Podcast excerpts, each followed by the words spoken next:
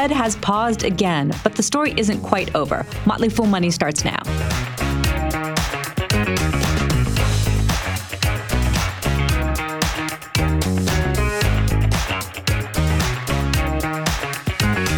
Welcome to Motley Fool Money. I'm Deidre Woollard here with Motley Fool analyst Bill Mann.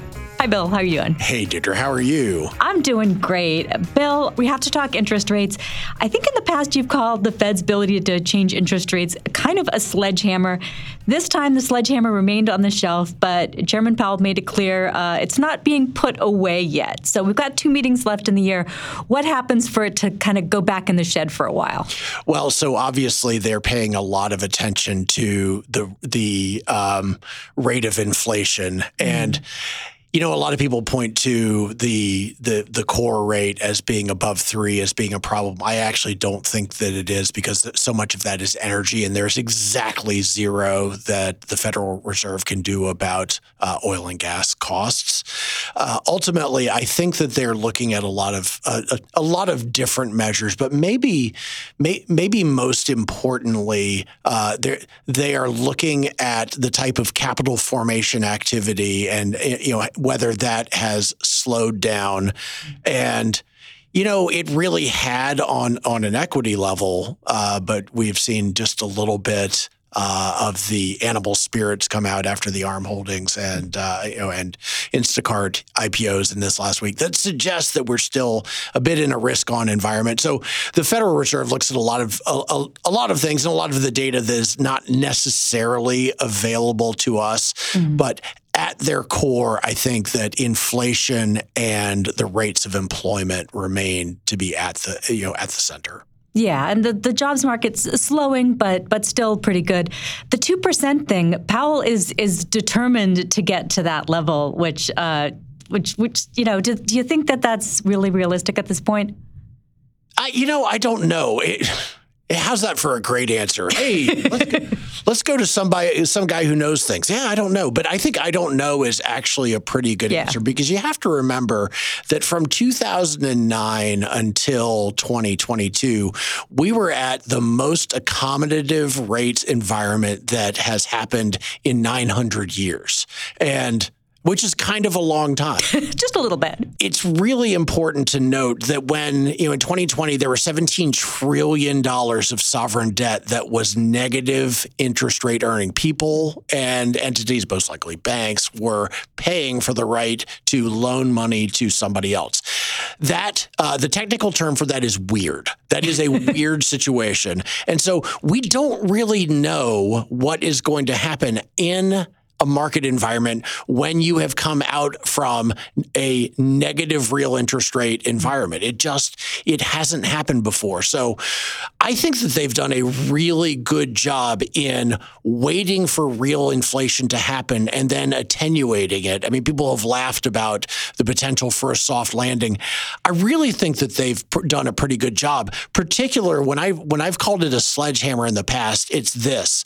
Nothing that the Fed does goes directly into the market. It takes about 9 months for it really all to flow through. So not only are they guessing every time they go to the rate board, they're guessing based on information that doesn't even exist now and won't exist for another 270 days. Not an easy task. One of the things I thought was interesting was that Powell was asked about whether or not slowing consumer spending is something the Fed's looking at. He said no.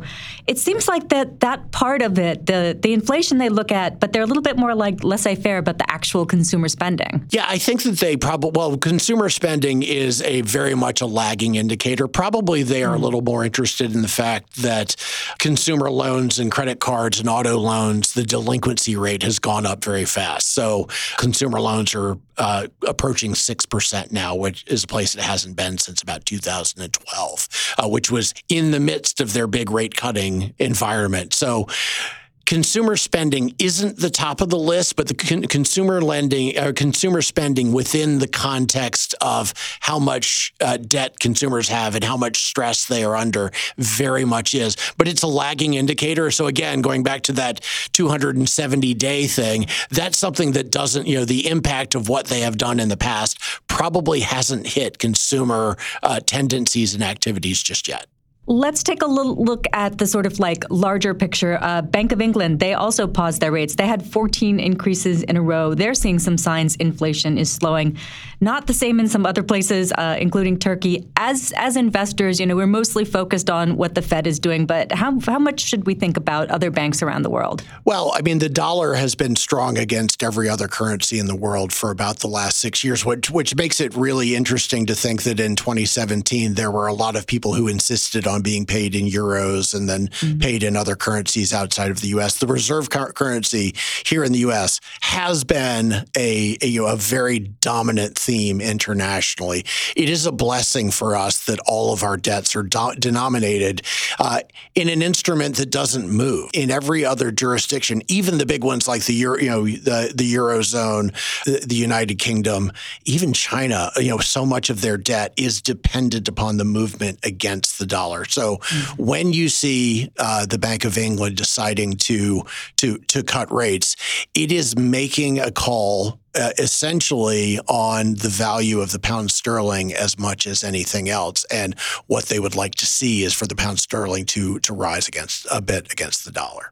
Let's turn to some earnings. We don't have a lot of earnings this week, but one I wanted to talk about was FedEx because, it's interesting. I see it a little bit for a symbol of how e-commerce and shipping in general are doing. Revenue still down, but man, they're cutting their way through. Operating income was up 25%. I mean, the consolidation is good here, but how much then can they cut? Like how small can they make this business? So I think that there are probably two questions here. The first of which is, are they cutting services in order to get to those savings? So back in I think it was March or April, they unveiled a program called DRIVE. And it was essentially a program that was going to take FedEx Freight and FedEx Ground and FedEx Air and all of the different entities for FedEx that had worked basically in their own fiefdoms and integrate them into a single company. And they thought that there was a pretty substantial number of efficiencies that they could wring out of that. I always question whether a company, if they're wringing efficiencies out, that always kind of rings an alarm bell for me. Like this is not something that you noticed earlier, that this was something that maybe you should be doing all along. So be that as it may, it seems like the cutting that they're doing for things that people as customers don't necessarily sense has gone pretty aggressively and pretty well. I don't actually get a sense other than that top line number that says that there are 6% fewer things being, 6% less revenue. And that's not because they've been dropping costs. I mean, they are as inflationary as every other company in that space. They have raised their prices. So for there to be 6% fewer revenues suggests to me that, that maybe they're operating in an environment where they have bid fewer large shipments and, in contracts, ones that they would have taken in the past that would have been loss leaders, or at least something close to break even. That maybe they are making some choices, some more difficult choices in terms of what type of market share they would like to have in the segment, because it is still ultimately a growth segment. Yeah, absolutely. And they're not cutting prices. In fact, they're raising, I think it's about a 6% raise that goes into effect in January. You mentioned the three fiefdoms. So you got Ground, Express, and Freight. So Freight's not doing so well. Express also not doing so well. Ground doing really well. Margins are increasing, revenue up. They managed to drop the cost per package to by about 2%. So this seems like this is a different company now. Like FedEx, I remember the old commercials like when it absolutely positively has to be there overnight. It's not that anymore, is it? No, I mean, that's certainly a core part of their business, but they have moved much more into being a full logistics company, with less than load and full load applications. It was a segment. I'm always a little bit mindful to read too much into a quarter, because if you recall, we are not that too far removed from there being 77 ships off the coast of Long Beach waiting to port. So the supply chains were so distended for a certain period of time. The fact that there was a lot of shipping in 2022 may not be a surprise because a lot of that may have been catch up. So this company, I think, like a lot of companies that provide kind of a branded commodity service, you have to be a little bit mindful about the environment that we are in. And so I like the fact that they're making hard choices. It is noteworthy, as you say, that the area in which they seem to be doing the best is their ground shipping at this point.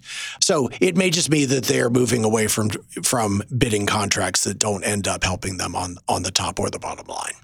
Well, and the ground thing is kind of interesting because it's their biggest competitor is UPS, and UPS just had that union deal, which works out to about an average of $170,000 per driver. Pretty attractive. FedEx Ground, the workers aren't unionized. It's this sort of like complicated network of small business contractors that tie into FedEx. So does this become a risk for FedEx? Do some of those workers start seeing those UPS contracts and thinking, maybe I need to get into a union? So FedEx is based in Memphis, Tennessee. Of course, they've got offices and facilities all over the world. It is not for nothing that many of the fastest growing states in the United States, including Tennessee, are right to work states. And so they do not tend to have very powerful unions. So I'm not sure that I would draw a thread through and say, well, the UPS drivers are now getting X, so therefore FedEx should worry about retention. It's definitely possible, and I'm sure that there are individual decisions. I mean, why on earth would you go to work every day were it not for some form of compensation? So it would be crazy for me to say, well, the compensation doesn't matter that much. But ultimately, those two companies do not have the same footprint with each other, and I think that that's actually pretty meaningful. Yeah, good point. Last sort of like thought question for you is they've got a new chief financial officer at FedEx. We all have expectations when a new CEO takes over. What do you look for when a new CFO takes over? Because it's kind of you can't necessarily look at the top of the business. You kind of have to look around a little bit. I think math skills is at the top of the page. Obviously, yes. I think that if you think about what a CFO is, they are meant to be at least slightly a counterbalance for the CEO, because the CEO's job in a lot of ways is to be inspirational and to have the big ideas. And it's the CFO's job. And in that person, you want someone who is able to say, these are the things that we can pay for, or these are the ways that we can fund the things that you are talking about. So CFOs, in a lot of ways, we think of CFOs as being the number two role at the company. And it is. A lot of times when you see a CFO roll into the CEO role, it's a little bit of a tough transition. So when I am looking for a good CFO, though, I do want someone who is intensely entrepreneurial, right? It's someone who has worked in an environment where there's a lot of ambiguity. They have to come up with creative ways to push the company forward, at the same time not putting the company in a deep financial situation in financial strife, which is a tough balance because it requires someone who is able to and capable of saying no a lot, because big ideas and big idea people really don't want to be told how much it costs. They just want it done. And so in a CFO, and I think that, I think that you're seeing this with the DRIVE program at FedEx. That's absolutely positively a CFO-driven project, to save money by eliminating redundancies. Like there's no visionary on earth to whom that's exciting, but to a CFO, I think that's the kind of thing that you really want to see. Yeah, absolutely. Thanks for your time today, Bill. Hey, thanks, Jerry.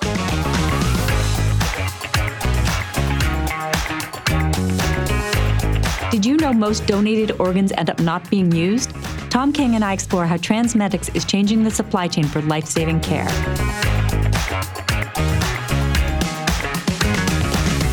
you and I were on the morning show last week, and you talked about a company called Transmedics. It is fascinating. It's a kind of a game-changing company in the organ transplant industry. It's sort of weird to call it an industry, but it is an industry. And it really could make things better and change lives. So tell us a little bit about it.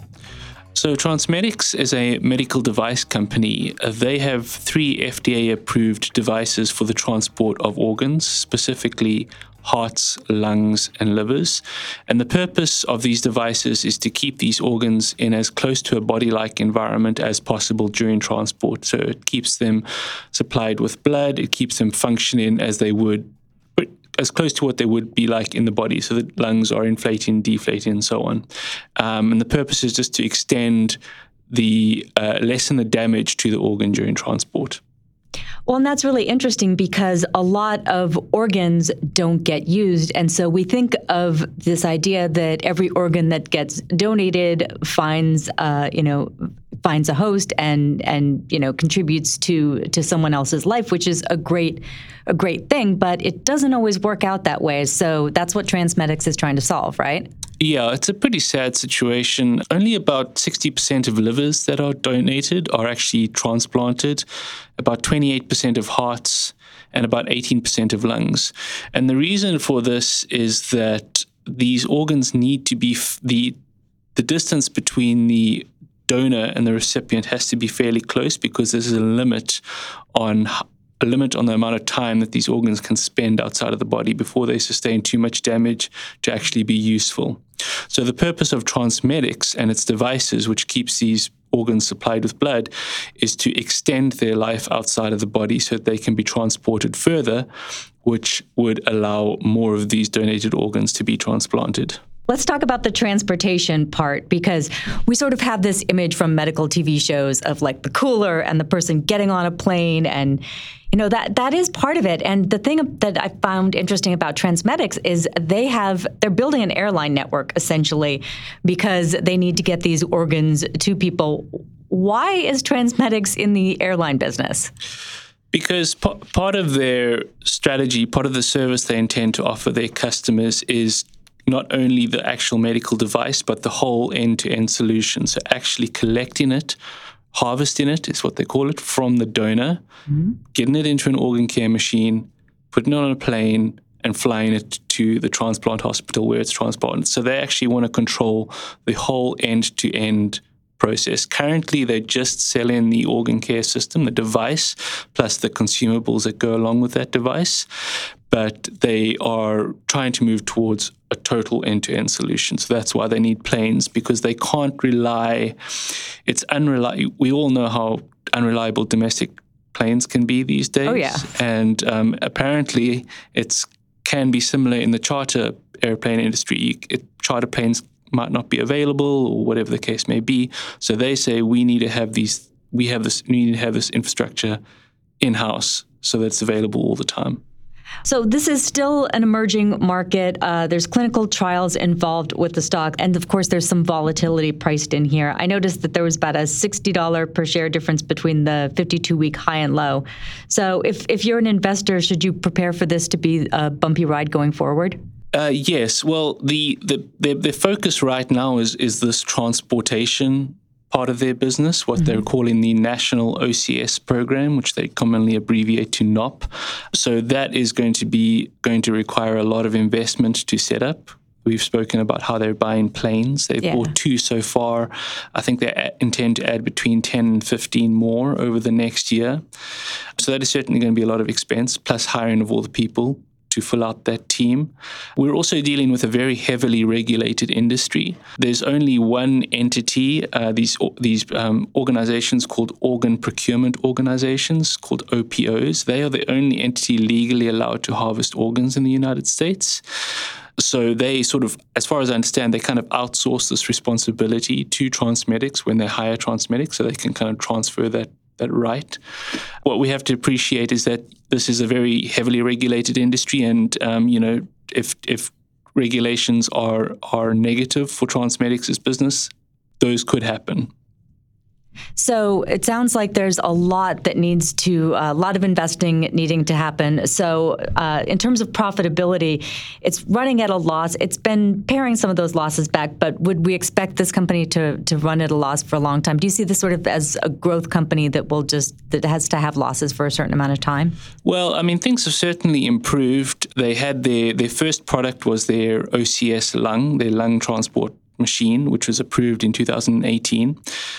So they started earning some revenue from that. And then they had two devices approved in 2021. So that was the OCS heart and the OCS liver. Mm-hmm. So once the revenue from those devices started coming in, the profitability picture improved significantly. It went from sort of the minus 60% to, I think, about the minus 20 or so round about now. So it improved significantly.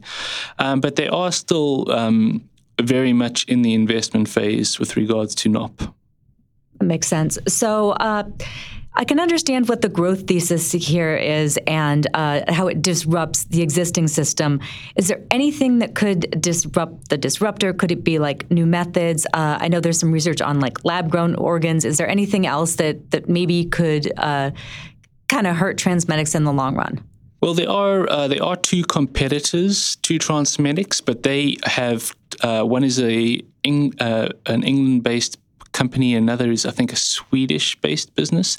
They have competing devices for particular organs. I think one has a lung device and one has a liver device. Mm. Transmedics is in the position of having all three devices, so they can cover this range of organs. So that, I think, certainly strengthens their position. Let's say you're a transplant hospital or an organ procurement organization.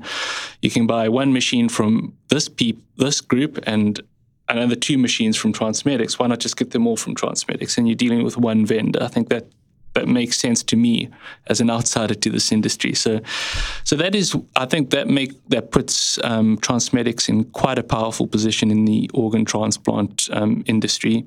You know, there's the lab-grown organ industry. I don't know too much about that. I do get the feeling that's a pretty long way off. I think that's a pretty remote possibility of disrupting Transmedics in the next 5 years. So I don't think we need to worry too much about that.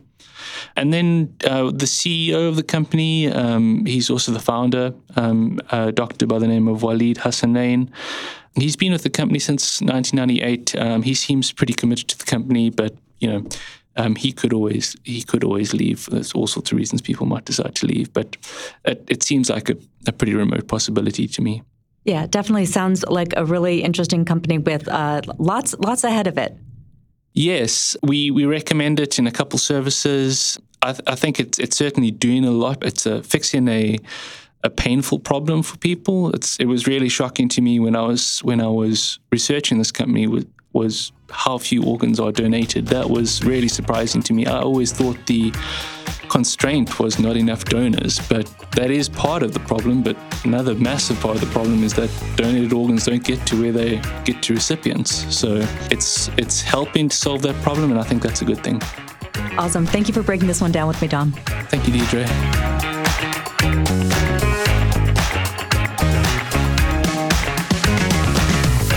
As always, people on the program may have interests in the stocks they talk about, and The Motley Fool may have formal recommendations for or against, so don't buy or sell stocks based solely on what you hear. I'm Deidre Woollard. Thanks for listening. We'll see you tomorrow.